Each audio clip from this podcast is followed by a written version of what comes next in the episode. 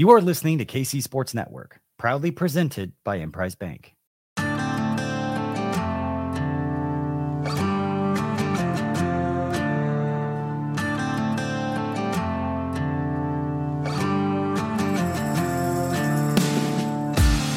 Coming up, the latest episode of Three Maw.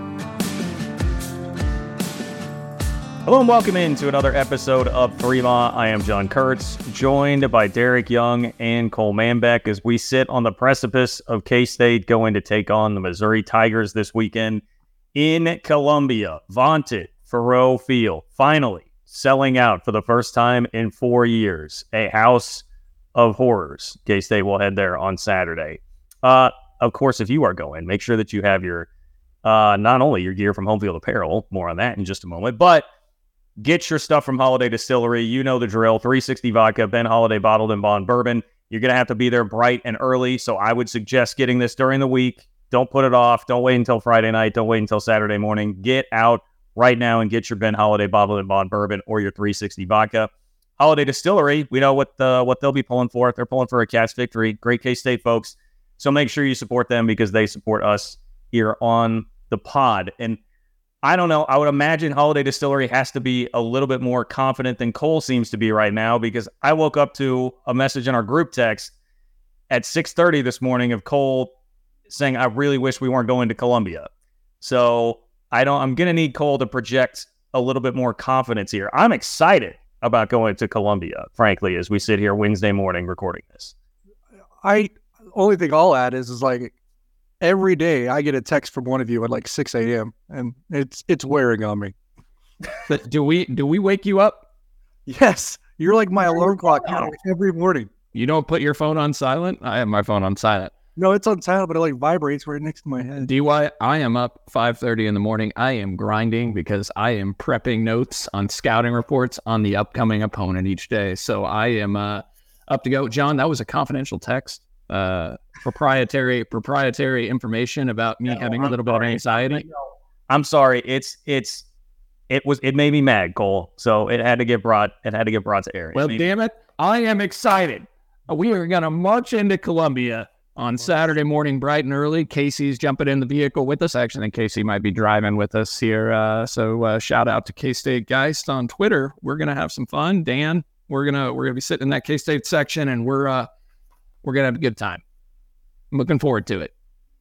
I mean, dude, we're going to Columbia. Uh, like, think of the think of the nightlife in Columbia. Shakespeare's Pizza. Where else can you get Shakespeare's Pizza? Like, how could you not be excited to go to Columbia, win or lose? It's it, they're calling it the Vegas of the Midwest. So I win or lose, I think things will be pretty good for us. Yeah. No. Go ahead, DY. I'll be there on Friday night. I'll I'll let you know what it looks Okay. like. Oh Okay. man, yeah. Please send us pictures of the scene. Uh, DY, have you been to Columbia before? Yes, but not for a game. Well, I'm 2 and 0 in Columbia, Cole. That's another I don't know if you had that calculated into your stats or your predictions or anything like that, but I'm I'm personally 2 and oh. 0. Never been to a football game in Columbia. I was supposed to go cover the game in 2008, I believe. I bailed the collegian reporter that did go. Mike DeVader hit a deer on the drive home, and I would have been with him. So You know, you know, we, we get story after story about you covering Kansas State, and a lot of them revolve around you bailing on games. it's, It actually work. it's true. Because you always talk about never going to Lubbock, and now everyone's going to Columbia. yeah.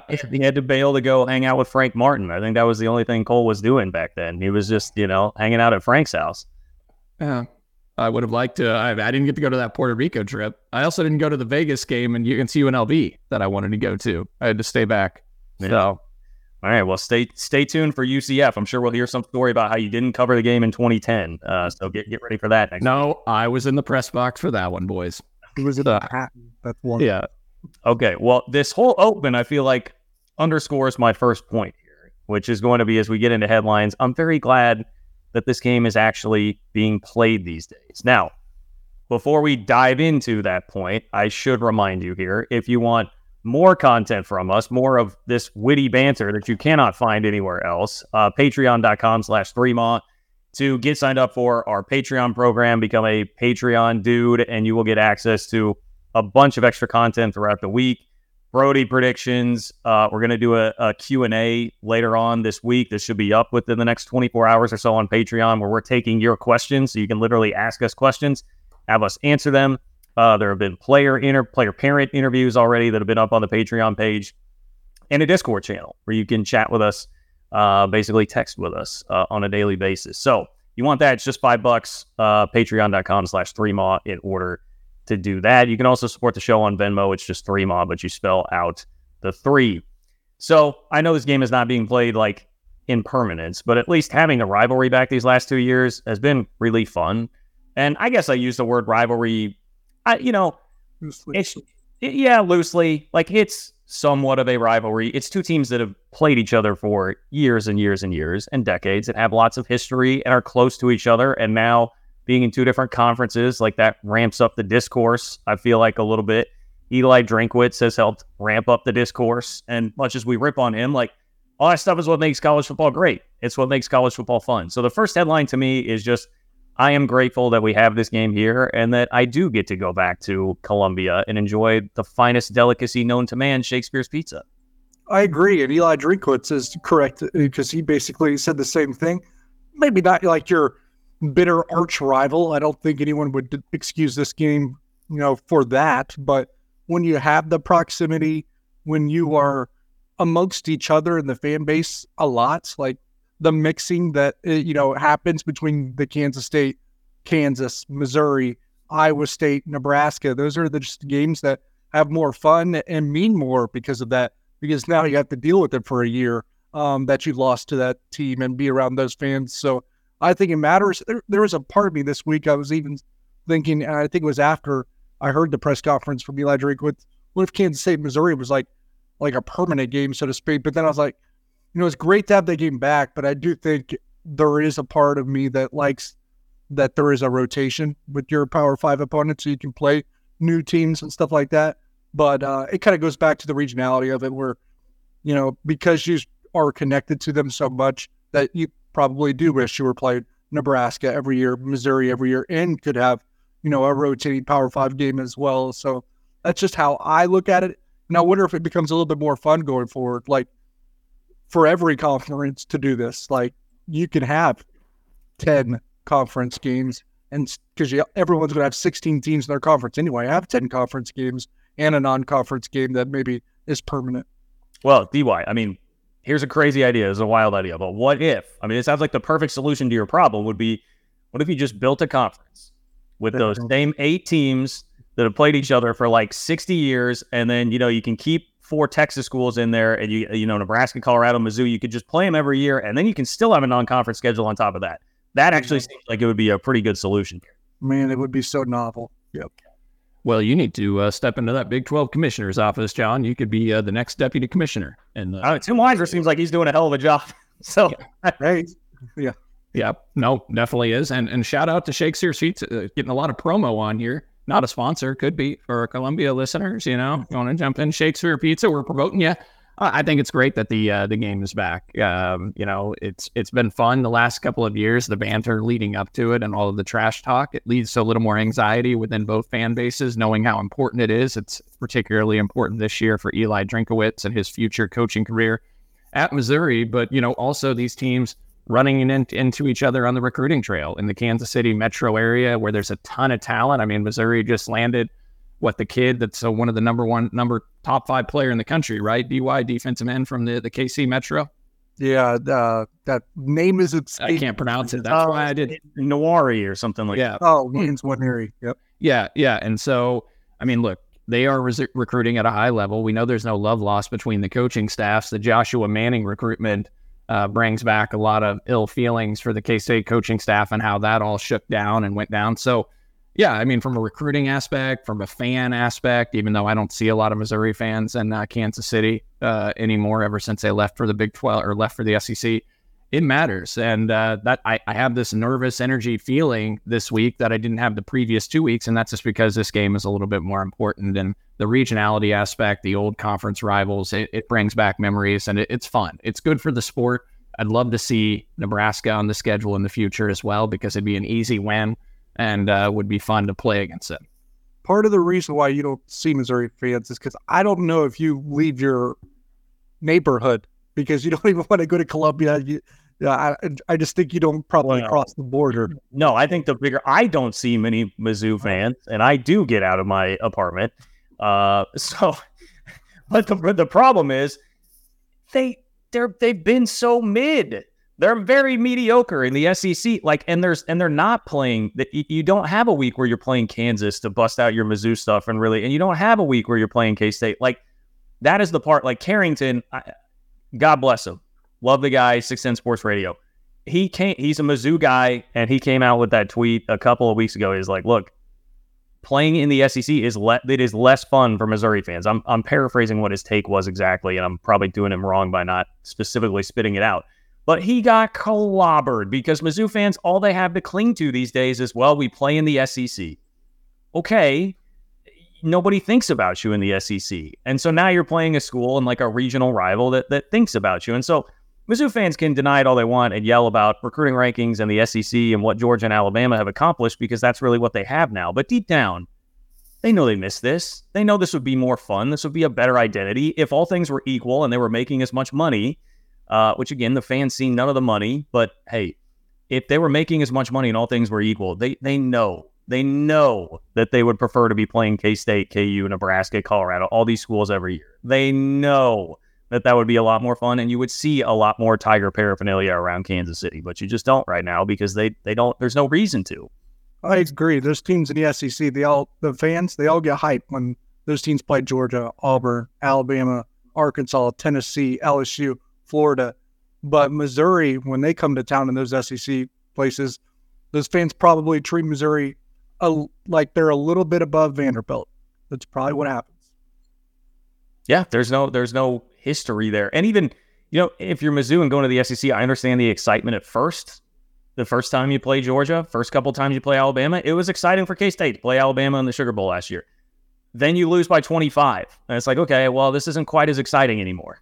so, you know, the the second or third time you get drubbed by somebody like that, it, it loses a little bit of the edge and some of the excitement. Like I that's just Missouri until the last two years, just to close this point, I, it was just out of sight, out of mind. I didn't hear jack bleep about Missouri. I didn't know anything about Mizzou. And I've, again, Kansas City guy here. Like, I don't, but you just, it was quiet, silent crickets because they've been mediocre and in the SEC off in this far off land that where nobody cares about them. So, yeah, I mean, I think it's been great. I think it's been really good for, for both fan bases here.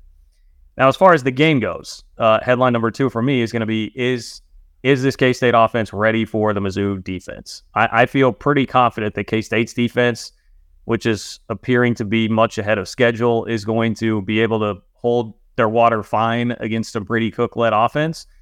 But I, I do wonder about how much K State will be able to move the ball against what is a great Missouri secondary. They've got a really good defensive tackle, uh, athleticism certainly in the front seven. And last year, the running game was a huge part of this. They they pushed Mizzou around. They ran for 230 plus yards in a in a driving rainstorm in Manhattan. I don't know. You you guys know my biggest concern coming out of the Troy game, and many people's biggest concern was like what's going on with the offensive line and some health issues there, and the run game not being very consistent. Uh, that that to me is where I, I just need to see K State prove that they can do it against Mizzou because they they do have a really salty defense.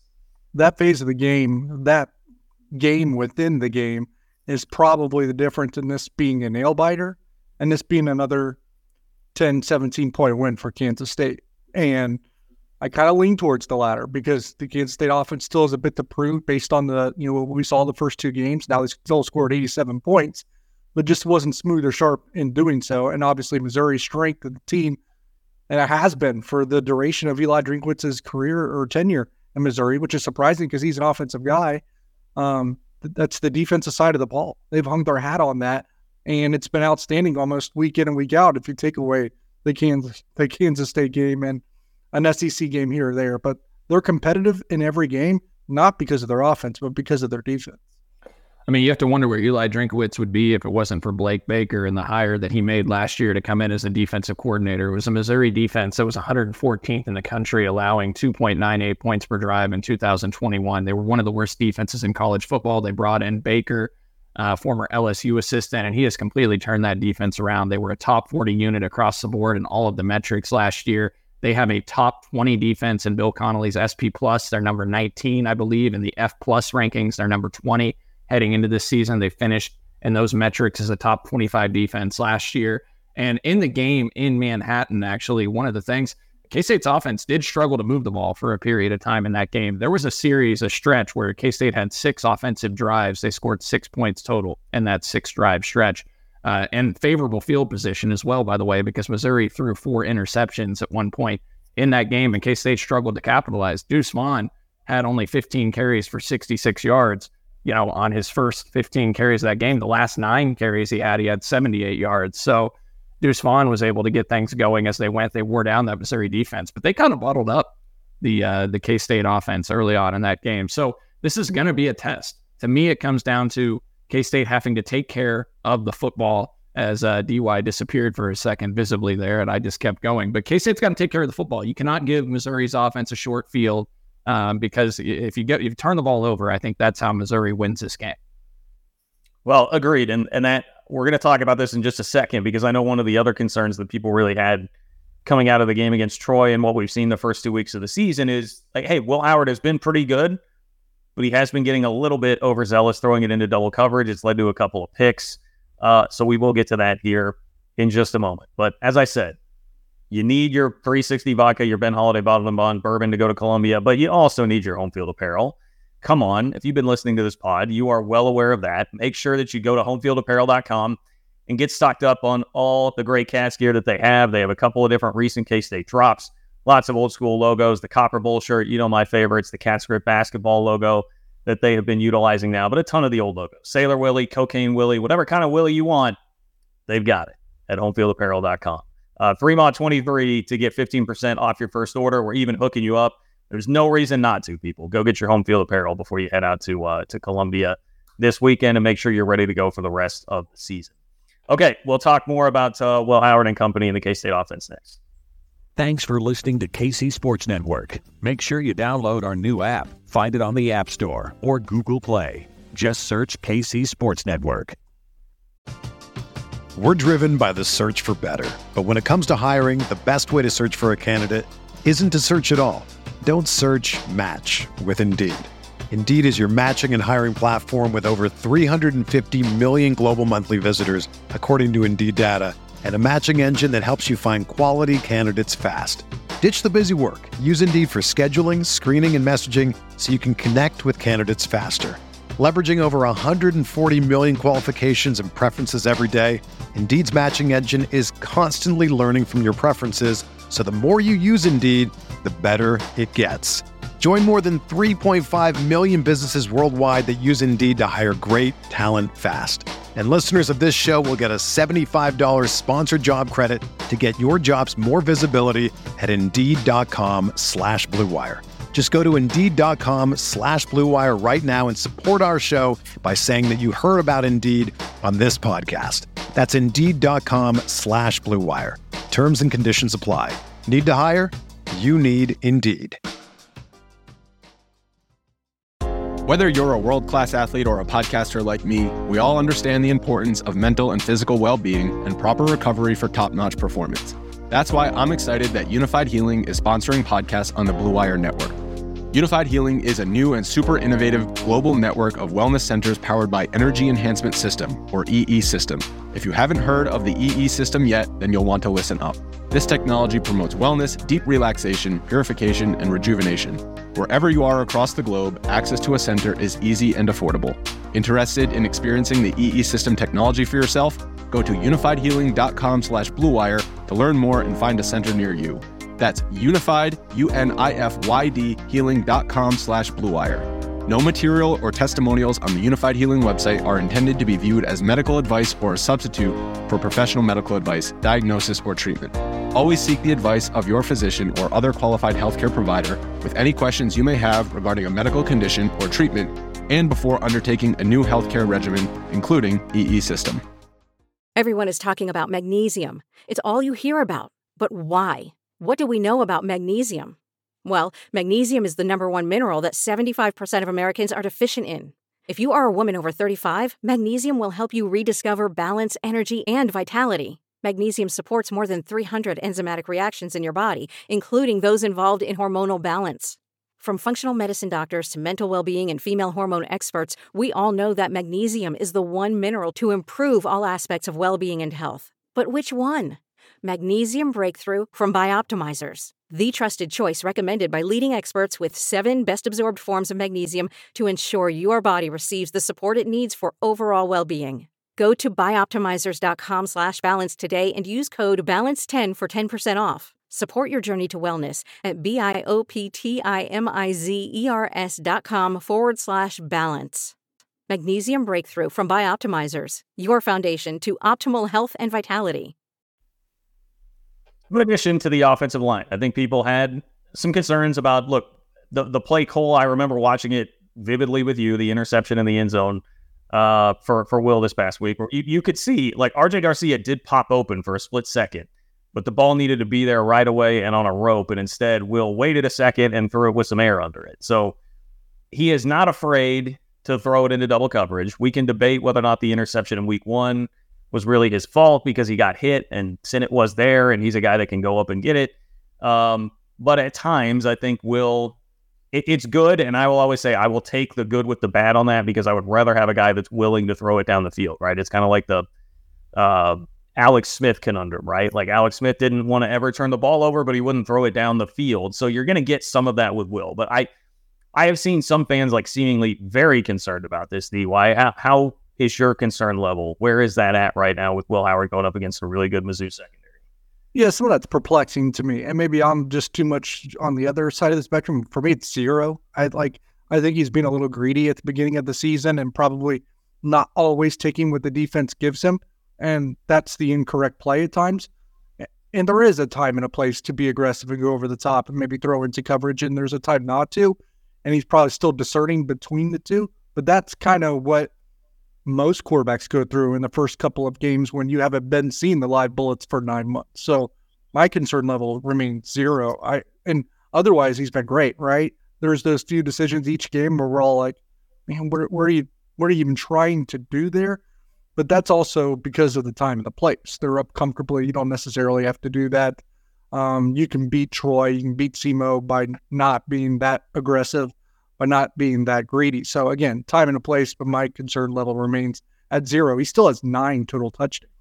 I brought it up to Curry Sexton on the pod that we recorded as part of our weekly series earlier this week. He wasn't overly concerned. He does think Will's trying to force the ball in a couple different times that maybe shouldn't do has made a couple mistakes. Obviously, there was a play against Troy when I rewatched the game where I didn't even remember it, but Troy could have had a pick six. I mean, he threw it to Jaden McDonald, their linebacker, and he just dropped the ball. He would have ran in for a touchdown. Um, and then there was another play where he threw into double coverage. That was a mistake.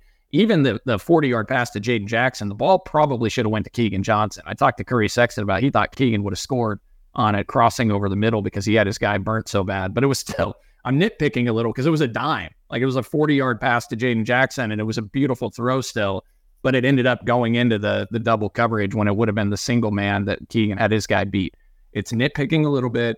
It is a little bit of a concern, but I'm not too concerned about it. To your point, John, you brought up the Alex Smith syndrome. What did we talk about last year with Adrian Martinez early in the year? Just yeah. throw it downfield, take some shots. Who cares if it gets intercepted? Because you got to be able to keep the defense honest and go vertical it just becomes so hard to move the football if you're so conservative and checking it down all the time. And so, Will going downfield, it's nothing new. You know, he had 27 passes of 20 yards or more last year.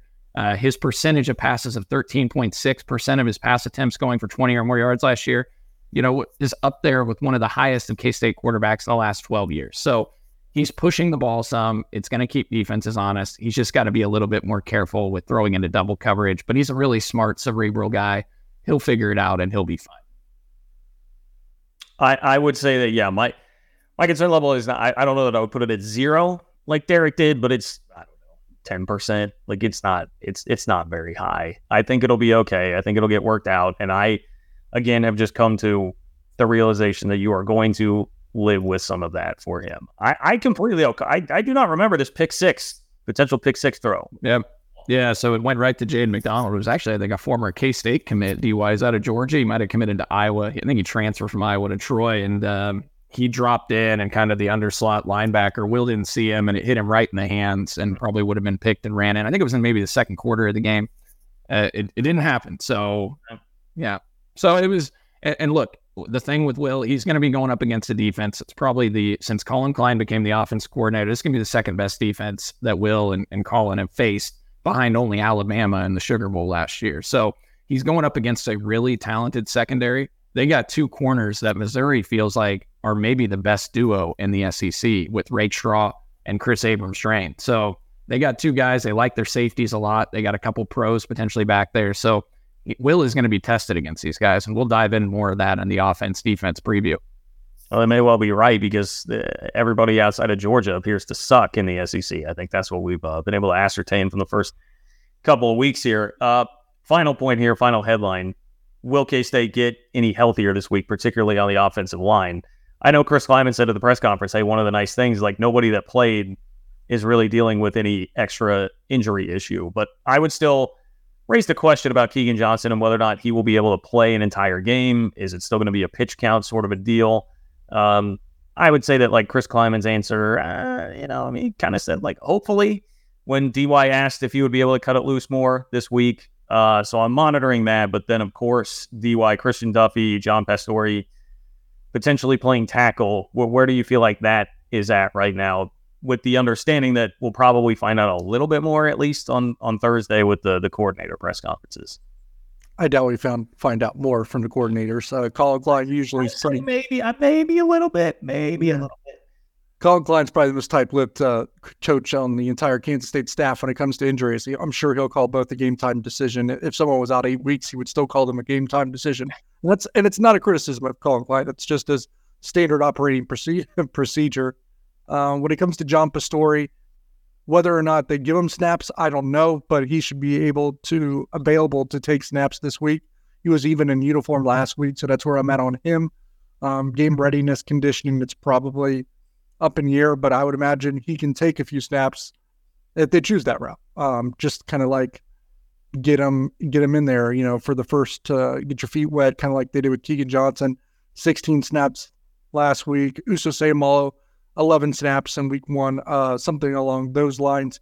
Christian Duffie. now Chris sees a little bit um, probably questionable in terms of if he was going to be ready. Now you have to remember just like Keagan Johnson, he didn't get uh, put in uniform the week before. So that's probably an actual game time decision. It would be nice if he can take some snaps this week, but I don't think that's really been determined at this point. Um, I think the coaching staff is being genuine when they say they'll know by Thursday, and that might be even something they don't make a decision on until Saturday. I do think it was genuine. I, th- I think Keegan Johnson is going to ramp up this week. I think they were going to let him loose a little bit more. Um, I'd be lying if I said he looked 100% last week when he played. I thought there were times where he looked a little ginger um, after a play here and there. But 16 snaps is even more than what Uso got in the week that he got his feet wet. So I do think he's headed in the right direction. I would expect them to ease Christian Duffie in. If he does play against Missouri, I'm thinking it'll probably be like 20, 25 snaps, DY, get his conditioning up. But you got to remember, there's a lot of rust there. I mean, Duffie didn't get to participate in spring ball as well. So he hasn't taken snaps in quite some time. Did he participate in spring ball at all?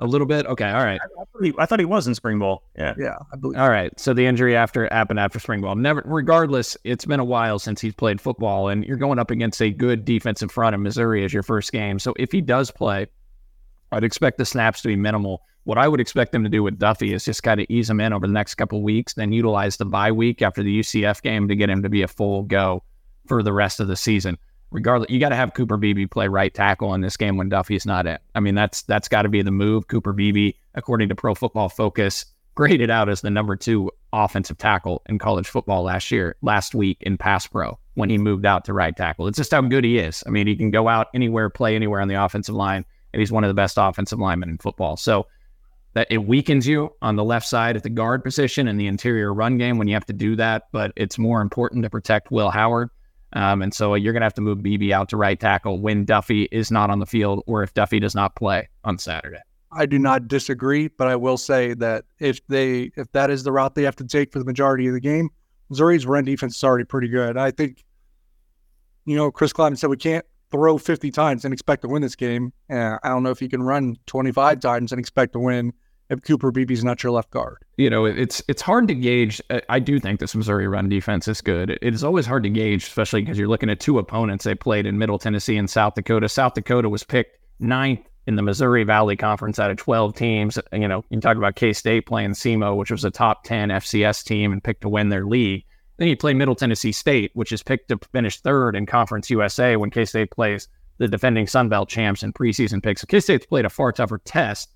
Now, this Missouri defense is giving up 1.7 yards per carry on the ground. They've been tremendous there. Three of their top defensive tackles grade in the top 100 of all interior defenders against the run, according to Pro Football Focus so far this year.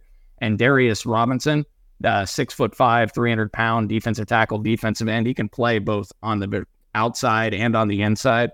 Robinson grades currently as the third best run defender in college football on the edge. I mean, they've been playing him out at D end because they they lost so many of their defensive ends this year. So he is a guy that's a top three run defender currently, according to PFF, in the country among all edge defenders. And Mel Kiper of ESPN listed the Cooper Beebe versus Darius Robinson as his one of his three matchups to watch across all of college football this week. It's going to be a true test for Beebe. If he's matched up against him, they, they're going to move Robinson around. Well, a, a part, uh, it's a great point, Cole. I don't mean to rain on anybody's parade. Not a lot of great matchups in college football this week. So they'll probably, you know, cut down a little bit on the available matchups there for, for Mel to, uh, to choose from. But yes, looking forward to that. I mean, hopefully, hopefully, hopefully, I am looking forward to that. Cooper Beebe is going to be fine, but you make the point. I DY, I will just cap this off, I guess, by saying the point here is like obviously, yes, you have to, you can't, there can't be any more lookout blocks where Will is just, you know, swarmed right away. But beyond just the obvious, if we're thinking about this just from like an equation, almost like a math equation, how you're doing the offensive line, you have better options to replace Cooper Beebe inside than you would options outside at tackle if he were not out there at tackle. That's that's kind of the reality right now, correct? Correct. I would agree. And, and I'm not saying they can't run the ball with Cooper Beebe at right tackle. Um, best case scenario would be in the left guard, but I don't know that we're dealing with best case scenario just yet. And it's a Missouri defense last year, 8.9% sack rate that ranked 12th in the country and second in the SEC. They get after the quarterback, and now they lost their DNs, like I mentioned, 11 and a half sacks gone at the defensive end position, but they still got some dudes that can get after the quarterback. Well, we've got a lot more uh, coming up on Mizzou, where that came from. But before we do get to that, if you are going to be watching college football this weekend or the NFL, you know what it is that you need to do. Make sure that you get linked up with DraftKings. Football is back in full swing with another week of epic games, and who's got you covered on the action for every single one of them? That's DraftKings Sportsbook, an official sports betting partner of the NFL. New customers can bet $5 on football and get $200 instantly in bonus bets. Nobody's missing out on the action this season. All DraftKings customers can take advantage of two new offers every game day this September. So get in on the NFL Week 2 action with DraftKings Sportsbook. Download the app now and use code KCSN to sign up. New customers bet just $5. They can take home 200 instantly in bonus bets only on DraftKings Sportsbook with code KCSN. Gambling problem? Call 1-800-GAMBLER or visit www.sot1800gambler.net. In New York, call 877-8-HOPE-NY or text HOPE-NY in Connecticut. Help is available for problem gambling. Call 888-789-7777 or visit ccpg.org. Please play responsibly on behalf of Boot Hill Casino and Resort. 21 plus age varies by jurisdiction, but not if you are in Ontario, my friend. It is void. I am sorry to everybody out in Ontario. Totally void there. Uh, see sportsbook.draftkings.com slash football terms for eligibility terms and responsible gaming resources. Bonus bets expire seven days after issuance. Eligibility and deposit restrictions apply. We're back in. Thanks for listening to KC Sports Network. Make sure you download our new app. Find it on the App Store or Google Play. Just search KC Sports Network. Cole, we've been hearing a lot about the Mizzou defense because naturally that's what comes up in the biggest headlines about the game. Why don't you tell us a little bit about this Mizzou offense? Led by Brady Cook, they have Sam Horn, a more talented quarterback who is behind Brady Cook. But Eli Drinkwitz, who's been developing this reputation for being very, very conservative, does not seem very willing to actually go to that guy. So a lot of frustration with Mizzou fans with where their offense is at. Where are the Tigers actually at? So, do you want the initial scouting report on Brady Cook to start off with, John? Uh, sure. Okay, here's I assume that it's going to be some sort of audio because I just heard it interrupt me very rudely as I was trying to talk. I have actually directly with Eli Drinkwitz right now a little bit of a scouting report on his starting quarterback and how he feels about him. He's got a girlfriend. Otherwise, man, I'd be trying to get him hooked up. My once my daughter's turn eighteen, because he's unbelievable. No, doesn't. Sounds like I love the young man.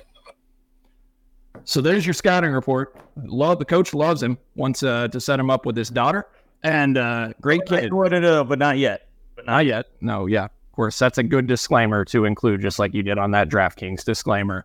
Uh, look, Brady Cook is a, a guy that was banged up uh, for much of last season. He battled a, I think, a labrum injury, shoulder injury. And John, you actually pointed this out. Like, if you look at Brady Cook's numbers last year, he finished with 2,800 passing yards almost and uh, 7.2 yards per pass, completed 65% of his passes.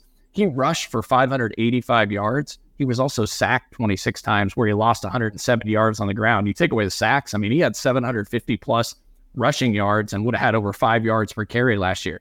One of the things he's going to test you, and he hasn't done it much this season through two games, but he's got mobility. So he's a different quarterback that K State doesn't face because he can take off and run. You remember the game in Manhattan last year? Brady Cook, that, that first drive of the game, they just ran Brady Cook. He ended up finishing 13 carries for 56 yards. He led Missouri in that game on the ground. Their two running backs, Cody Schrader and Nathaniel Peat in Manhattan last year, combined for 29 yards on 19 carries. So they couldn't get the running game going in Manhattan. I mentioned Cook's struggles early on in the year. He had a quarterback rating of 50 in the first six games last year.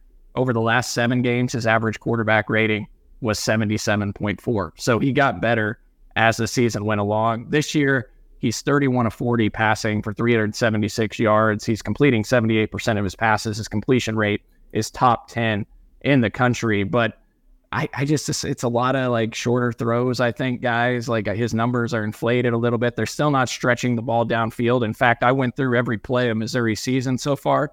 K State's offense has 14 plays of 20 or more yards on the season. Missouri's offense has five through two games. And it's really Luther Burden. I mean, that's the guy that he's going to all the time. Burden has 13 catches for 245 yards, 14 yards per catch. He was the number one wide receiver recruit in the country in the 2022 recruiting class. Last year, he only averaged eight yards per catch on 375 yards receiving. This year, they're making it a point of emphasis to get Burden involved. 50% of the targets last week against Middle Tennessee State were to Luther Burden. The other two wide receivers, Theo Wease and Mekhi Miller, the two primary other wideouts, combined for three catches for 15 yards. And on the season, Mekhi Miller and Theo Wease, who's a former five star receiver at Oklahoma, had almost 900 yards receiving the two prior years at OU. Theo Wease and Mekhi Miller so far over the, the first two games have a combined eight catches for 81 yards. So it's really about defending Luther Burden if you and K State's got Jacob Parrish, who's a top 10 corner according to Pro Football Focus right now. Jacob Parrish has been targeted 16 times. They've completed six balls on him for 33 yards. That's two yards per pass on targets at Jacob Parrish. He's been phenomenal. Will Lee is really coming on, who's actually our player guest on this week's Dream All Player Spotlight brought to you by Riverbank Brewing. Great interview there. Really enjoyed getting to know Will. Between those two corners, I think K State can bottle up Burden a little bit. And it'll make it hard for this OU or for this Missouri offense to move the football.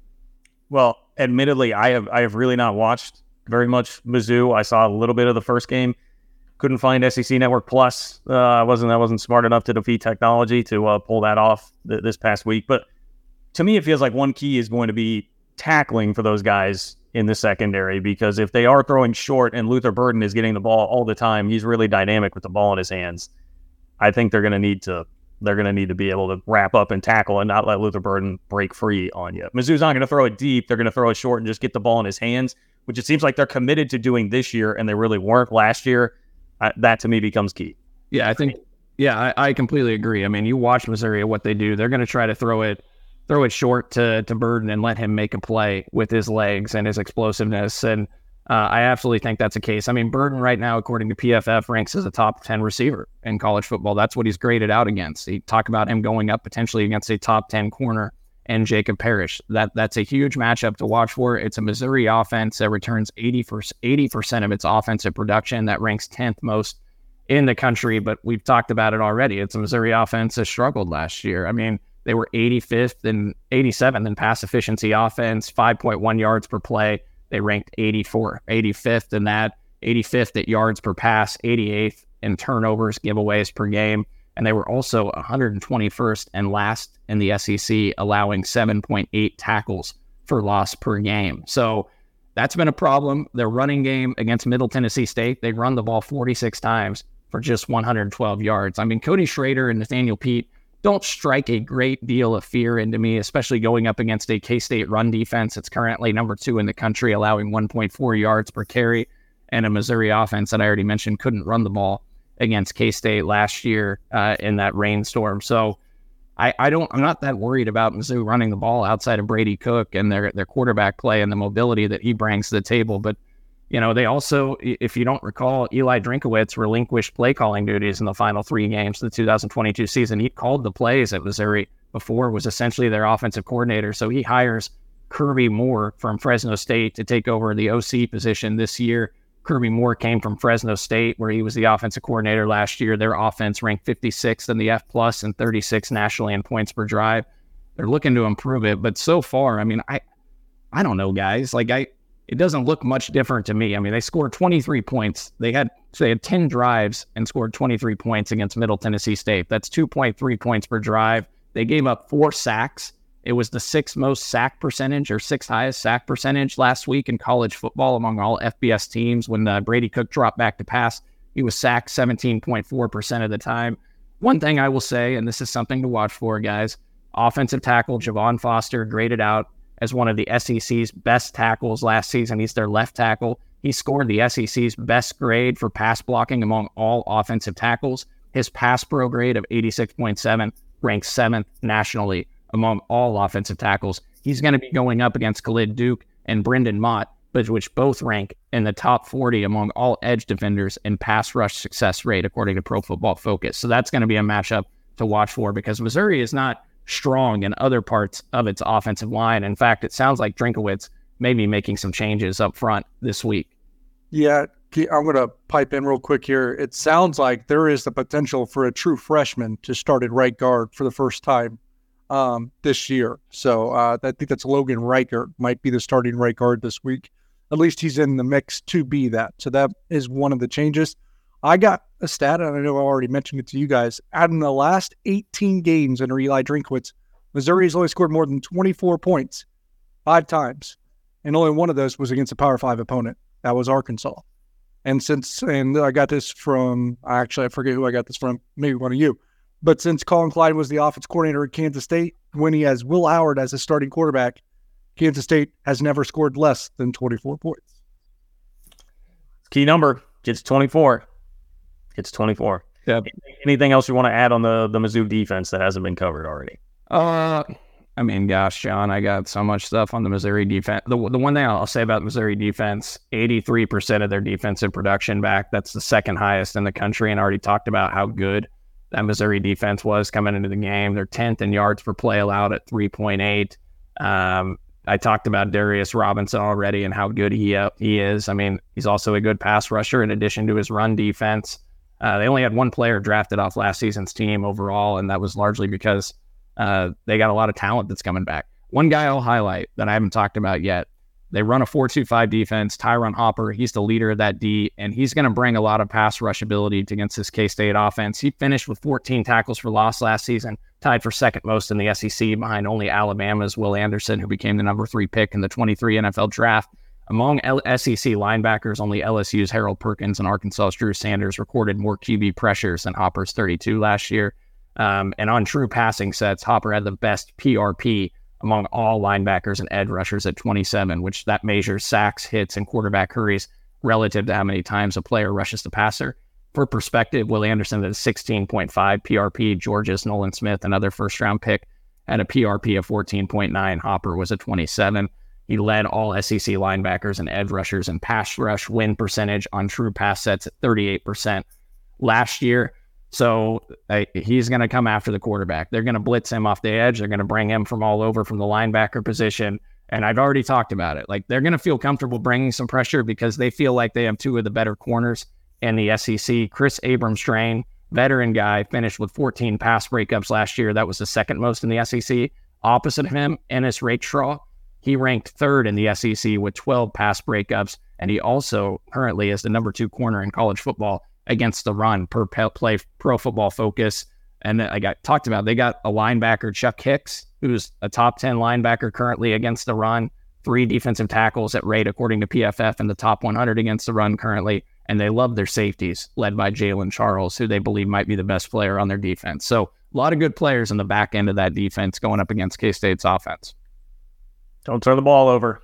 Don't turn the ball over. That that's where you can feel everybody who's had concerns about uh, Will getting a little bit greedy, and I can feel everybody clenching up a little bit. But you know, relax. Let's not let's not be like Cole. Don't be don't fear Columbia. Don't fear going to Columbia. Let's have some fun with uh, quick hitters. Keagan Johnson, uh, I believe he did he have three catches last week? I meant to jot that down on my notes. Three catches last week. I set the over under at five and a half Keagan Johnson touches for the Wildcats this week. Are you going over? Or are you going under DY? Over because he's not a known commodity yet, and I think they'll target him a lot. And I see his snap load at least doubling. You set the over under at three, John, for Keagan? Five and a half. Five and a half. Oh, I'm sorry, I don't know where I got. The, oh, you mentioned the three last week. Um, I'm going to take the over. I think he's going to be a big point of emphasis this week, and so I'm going to take that because I think he's going to be key to this offense and, and scoring against this Mizzou defense. It's like I'll, I'll, say this: like if teams take away or want to take away Ben Sinnott, Keagan Johnson's going to be a lot more open. Yeah, that, that is true. Probably like a pick your poison there. I think it probably has to be over five and a half if, if K State wants to win the game. So I'll, I'll, put it that way and take the over uh, five and a half on that. All right, you've got one game to win with your life on the line. Like I'm telling you, know, you're walking to the guillotine if you lose this football game. And your two choices for your head coach are Ron Prince and Eli Drinkwitz. Who are you taking with your life on the line, Cole? Ron Prince or Eli Drinkwitz as your head coach? Probably going to take Ron Prince. Uh, Eli Drinkwitz, six and thirteen last two years against Power Five opponents, three and twelve the last two seasons against Power Five opponents that uh, finished with a 500 record or better. Ron Prince at least could beat Texas, right? You know, he could beat some good teams every now and then. So I, I think I'll take Ron Prince over uh, what we've seen from Drinkwitz so far. Sure, Ron Prince. I wasn't here. I wasn't even here when he was here, so yeah. Well, you weren't paying attention to K State football in 2006, 7, and 8? Yeah, I, I barely remember 2006, 2007, 2000. Okay. All right. Touche. Um, well, I would just direct you to the, the good old office meme uh, where it's, you know, corporate asked me to tell the difference between these two pictures. And then the second part is they're the same picture. I mean, you want me to choose between the same guy? I don't know what's the point of it. I'm criticizing my own question here, but I'm asking you to choose between the same guy. So I, I can't I can't do it. I mean, the answer would just be either. You know, I'll just close my eyes and pick one. Uh, worst look.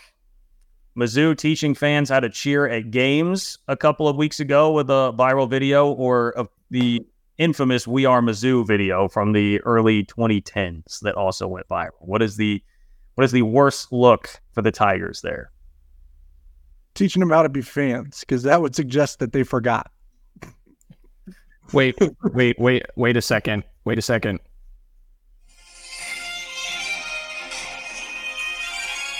John, John, we've got something here for K State fans. For K State fans that are going to Columbia. We'll be rocking all night long. This is Will at the zoo number one. When our zoo office takes the field and gets ready to work, This is World Disney number two. Each and every time Army Stu offense loses its hands, our announcer will start us off with, that's a first down for Cam, I, D. And you'll say, You, oh, you. Here's a really good one, guys. Be ready. Number three. Tiger fans, when you hear that Jaws music start, it means it's time for a Mizzou kickoff. Our kicking unit is on the hunt like sharks, and trust me, these guys know to disrupt things. And when that Jaws music starts, make arms can start to sway. And make sure to carry this momentum for kickoff. It's the Missouri video. That's the worst. Well, I, okay, I they're both Missouri videos. Both I, Missouri videos. I assume you mean that that video that you just played. Yes, that video is the worst. And I don't understand how anybody in communications. I'm a communications guy in the uh, the professional world. Uh, there's no way I would have let that go out or go through the approval process at, when I saw that. So, Well, in, in fairness, Cole, K State has had the power towel video come out. They had the EcoCat thing. So you know, we're we're not. I'm not saying that K State is immune from this, but Mizzou seems to be a particularly bad offender as well this. But I I am just here. I, I basically set this question up to be able to defend the honor of the We Are Mizzou video. I actually enjoy it. Like I thought it was, you know, I get why people make fun of it, but like, yeah, there's there's some bars there. There's some bars there, man. Rock Chalk Phil Pressey in your face. I don't. I, it's. I'm I'm okay with the We Are Mizzou. vid. I tweeted I tweeted Carrington at six ten a while back when he tweeted that video again. I think, and I I, the, the the music kind of pops a little. You know, I think it's got a little uh, nice ring to it. Well done. It's aged well. Aged Yeah. well. Yeah. Okay. Uh, favorite K State Mizzou moment. DY, I know this one will be a little bit different for you, but uh, Cole, I guess we'll start with you first. I mean, Brandon Archer had the pick six in Bill Snyder's first last game. Uh, that was a crazy one. Brad Smith, I still have no idea what the hell Brad Smith was trying to do there. Uh, but that turned into a great moment. Uh, you had 66 to nothing in 1999, uh, capping an unbeaten regular season in 98, beating a pretty good Mizzou team with Corby Jones in Columbia. Beat them in the last game before they left for the SEC in 2011. What uh, what's your favorite Mizzou memory? If you want to go real old school, Chris Canty in 1994 batting down a pass on fourth and goal. Uh, a lot of choices there. You know, there really are. I, I actually remember also 1997 just watching Michael Bishop run through that defense and put some defenders on his back as well. The 98 game was just extremely stressful. I mean, we knew that was a, a decent Missouri team, and they, they fought K State tooth and nail to the very end. I'm going to say, because I was at this game, and granted, I think it was right on the heels of the Nebraska game and K State's first loss of the, was it the 99 season when K State beat them 66 to nothing, John? Yeah, right. Yeah, I was sitting in the south end zone of that game, and just the the ineptitude of that Missouri team and what they did in that game. I think their their coach's wife got into it with folks in the stands at that game as well. Uh, Larry Smith and his his wife, and I guess they just utterly dominated them, sixty six to nothing. And I, I remember a play particularly where they ran the option and the, the running back wasn't even looking and it hit off his helmet and bounced.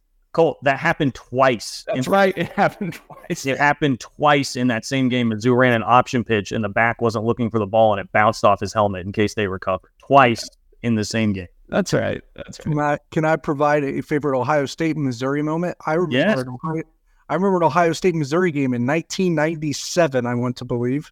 Uh, Corby Jones was the Missouri quarterback at the time, and I saw him take the biggest hit in my entire life, and I thought ended his life at one point. That was Andy Katzenmoyer. I was just about to say that had to be Andy Katzenmoyer, right? He just decapitated Corby Jones. I, I actually remember watching an old K State game, DY, and I saw the score of that 1997 Ohio State Mizzou game come across the ticker while I was watching the game because I saw Missouri was ranked like 17th or 18th. They were a top top 20 team going into that Ohio State game. So Yeah, those that was the uh, the era of Ohio State football when you'd win every game but Michigan. It was pretty sad. You know, I'll, I'll take another one. off- like today. Like today. I'll, I'll take another one off the board here. In 2000, Larry Smith, Mizzou was not going bowling going into that game, and they actually fought K State pretty tough. Uh, but I remember they did a sideline report about how Larry Smith had made T-shirts that week that said Pride Bowl 2000 on them with like a blank score that they were supposed to wait to fill in. So his motivation was, hey, we're, we're not going bowling, but this is the Pride Bowl against mighty K State in uh, in 2000 as K State then won to go on to the Big 12 championship game. So Larry Smith Pride Bowl always uh, always stuck with me. Uh, finally, we'll venture out from K State Mizzou. What is more likely to happen?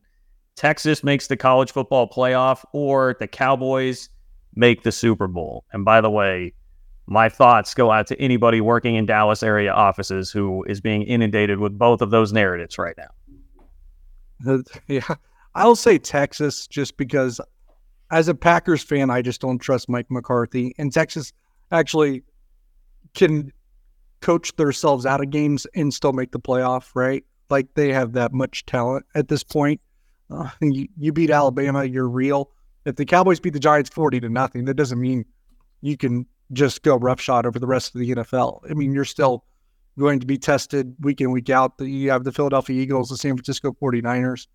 Texas's path to the playoff is easier than the Cowboys' path to the Super Bowl.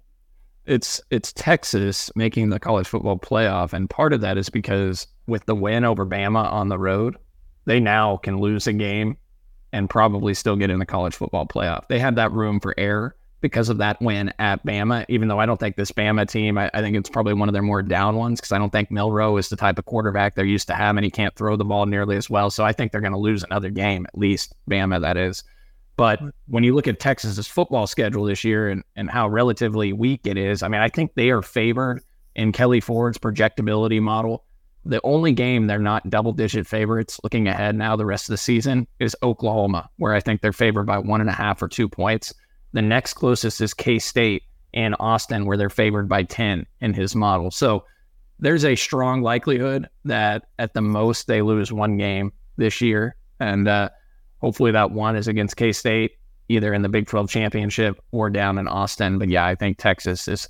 They got the talent. With they, they got the defense now, and they got the skill dudes combined with that to be a playoff team this year. I hate to say it. Yeah, it, what I will say is even though that it says their closest game will be with Oklahoma, I would take the bold prediction that that won't be their closest game. I bet they still win that by multiple scores. Guys, who's playing quarterback in the NFC? Like, I mean, what? Like, Dak Prescott's biggest competition is Brock Purdy. Like, that's what we're going to bank on. Jalen, Jalen Hurts. The 49ers and Eagles have two of the three best rosters in the NFL, regardless. And Jalen Hurts is overrated, man. Well, I just think that the, the, the, Eagles play in the same division as the Cowboys, and the Eagles are the best team in the NFC in my mind, are the 49ers. And the Cowboys still have Dak Prescott at quarterback if you want to go judge everyone else. I mean, you're not going. I've always you, should know, you should know this better than anyone because you say this all the time. You're not going to get there with just the defense. And Cowboys might still at the end of the day have just a defense. I've always been a big Dak guy. Shout out to Mason Both. I'm a Dak guy. I'm standing up for Dak. It's the Cowboys in the Super Bowl. Texas will Texas will bleep it up, man. They'll find a way. Lead pipe lock of the week. Lead pipe lock of the week. I am one and one. Derek is one and one. Cole is zero and two. He's taken a couple of bad beats. Most recently, Tulane and Ole Miss. DY had Middle Tennessee covering. Smart pick. Uh, I missed UTSA covering over Texas State. They did win, but they did not cover. Uh, let's say, should we? Let's get the helmet prediction. I kind of want the helmet prediction, uh, Derek. So what? What do we have this week? Uh, we don't have a helmet prediction until the Kansas State game. Um, so a uh, little pause on there. I I took both of these. I will say this isn't my official one, but I it probably should be. But if I'm going with the formula that worked last week when I took Middle Tennessee or Missouri, the pick this week would be to take Central Michigan plus 33 against Notre Dame. That's a pretty sicko bet, but Notre Dame is Ohio State next week. So um, a lot of these are sicko bets though this week because there's just not a good game. But my official bet, I'm actually going to Troy minus two against James Madison. I think Troy, this is a, a letdown spot because they just couldn't compete with Canton. Hold up, hold up, hold up. You spent all of last week telling us that Troy was not. you spent all of last week running down the sacred name of Troy, and now you're going to come back around and bet them as your lead pipe lock of the week against James Madison? Yes, James Madison letdown spot. They just beat Virginia. So Troy minus two. It's kind of a stinky line, right? Troy, two point favorite here. I like Troy minus two. Is that a? Do you have a BYU helmet back there? DY next to the Texas helmet. Is that what that is? Yeah, you like that? Could, I mean, you could have taken the Cougars this week. I mean, who do they? They're eight and a half point dogs against who? Who do they got? Arkansas. Oh, I, I think Rocket Sanders, running back for Arkansas, probably not going to play. Uh, I don't know. I could have taken that helmet with BYU. Here's what uh, I will say. I the Tulane one, I, I, had them at plus seven. They lost by 17. So a lot of people argue was it a, a bad beat? Uh, they were winning at halftime by seven, and Michael Pratt surprised everybody and didn't play at quarterback in that game. And the backup was kind of torching Ole Miss for a bit of uh, of that time, and then it was still going to push. And uh, Ole Miss and Lane Kiffin throw out a kicker who makes a 56 yard field goal that would have looked like it was good from like 70. I had no idea, and then a pick six um, or fumble return for a touchdown at the end. So it was it was a bad pick. It, I didn't get the job done, but I gave this lockout two weeks ago, week one of the year, and I have to stick with it because it's my boys from the MAC, Ohio, at home against Iowa State. The Bobcats, man, that stadium is going to be roaring. The only thing I wish it was on a. You got a? Do you have an Ohio helmet? No, I have an Iowa State helmet. Okay, take that Iowa State helmet and slam it to the ground like Corso. Raise it up, slam it down, because the Bobcats at plus three and a half is a lock. I mean, you had you had Matt Campbell saying that Kurtis Rourke, the Ohio quarterback's the best QB's faced to date this year, taking a shot at Iowa. But you know what? Matt Campbell's proud of his guys. He's proud.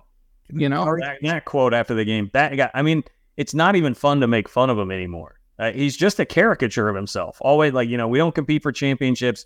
We just lost to Iowa, but, you know, we played as well as we ever have in there. I mean, I can't imagine being an Iowa State fan. I would also you sh- if you if you can still get KU at less than four touchdowns this They're week. on my list. DY, can we just, can we let me get to, Can you hand that over on the screen to John just across? Because that's uh, I have a feeling that's going to be uh, possibly his, his pick. I, I, I would say another one, guys, is Florida plus six and a half at home against Tennessee. That's uh, that's a game that I like just with them at home. Tennessee hasn't looked very good, so neither is Florida. But Florida's awful. okay, Mertz's at quarterback. okay. God, Florida is a dream. I, but so is Nevada. So I, my runner up here, I'm not using it as the official pick, but I, I highly considered Kansas minus 27 and a half at Nevada. Nevada is very bad. They lost by 27 to Idaho at home last week. Um, but I'm going to take, I think a, a game here, wrong team favored. Uh, I'm going to take Fresno getting three points going to Arizona State. Uh, if you didn't pay attention, a two overtime game against Eastern Washington last week. I'm sure everybody was locked into Fresno football.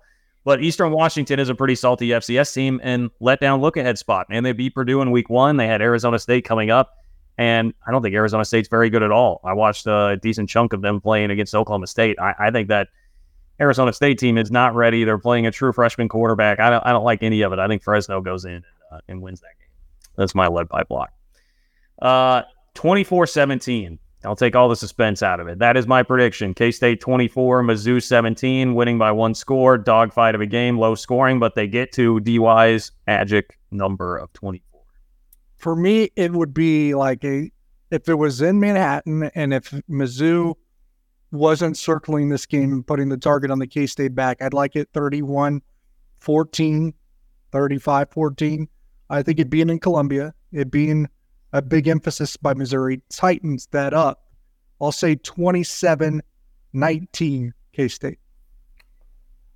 I like the 24 to 17, John, because I believe that was the score when Missouri departed the Big 12 and uh, Manhattan when they lost to Kansas State. Um, it- it's going to be a close game. I've, I've got it as a single score game. Uh, I talked off air with you guys before we came on about the close games against the SEC opponents for Missouri over the last couple of years. If you look back at, at home, home games against SEC opponents, their last six games have been decided by a grand total of 17 points, an average of 2.8 points margin of victory for either side in Missouri home games against SEC opponents. Uh, you know, you go down the list. They they lost to Georgia 26 to 22 at home. They beat Vandy 17 to 14. They beat Kentucky 21-17. They beat Arkansas 29-27. They beat Florida last in 2021 24-23 and they beat South Carolina 31-28. The largest margin in those 6 games was 4 points. Every game they play at home tends to be close. As a result, I think it's a one score game. I'll take K State 27, Missouri 23. Thank you for the helmet. Uh, for those of you who are just listening, DY is now officially held up the K State helmet. Nobody just Oh, oh my goodness. I didn't know you had the Missouri helmet. of all the disrespect that has been thrown on this podcast, none stronger than Derek flinging the Mizzou helmet off screen. For those of you that were not able to see, so Missouri fans who are listening to this podcast this week that normally don't, you can go go find him, go find him online. Uh, I would shout out. I always want to say his old Twitter account though. Damn it, I can't remember what the. I don't know. Derek Young on three. Just Google it. Find him on Twitter. Go after him. Not me and Cole. Derek is the one who disrespected. I Missouri. just I just want to say I have tremendous respect for the Missouri football program and their fans. Good good fan base.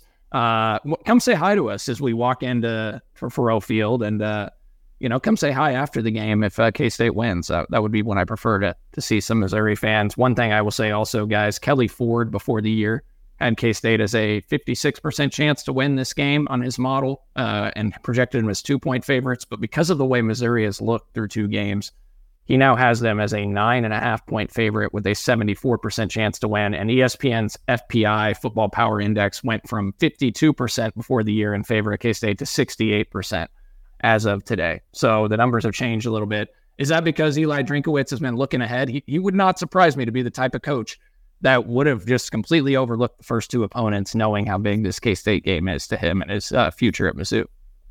I, I don't put a lot of stock into how Mizzou's played the first two weeks. I think they've been sandbagging a little bit. I think they'll be up for it. I think it's going to be a tough game. But thank you to all of our sponsors Home Field Apparel, Holladay Distillery, DraftKings. You guys know the drill with all three of those. Check out the Patreon page, patreon.com slash 3 If you want more content, we're about to do uh, later on today a Q&A so you can get your questions into us. We will answer them directly. Patreon.com slash Threemont if you want to access that. For Nick Springer behind the scenes, Derek Young, and Cole Manbeck, I am John Kurtz. Thank you for listening to another edition of Ma, and we'll talk to you after we are back from Columbia. Thank you for listening to KC Sports Network. We appreciate your support. Don't forget to hit that follow button and leave us a review if you like what you heard. You can find all six of our channels covering the Chiefs, Royals, Sporting KC, and the KC Current, plus KU, K State, or Mizzou by searching KCSN wherever you listen to podcasts. We're also on YouTube. Entertain, educate, inform. KC Sports Network.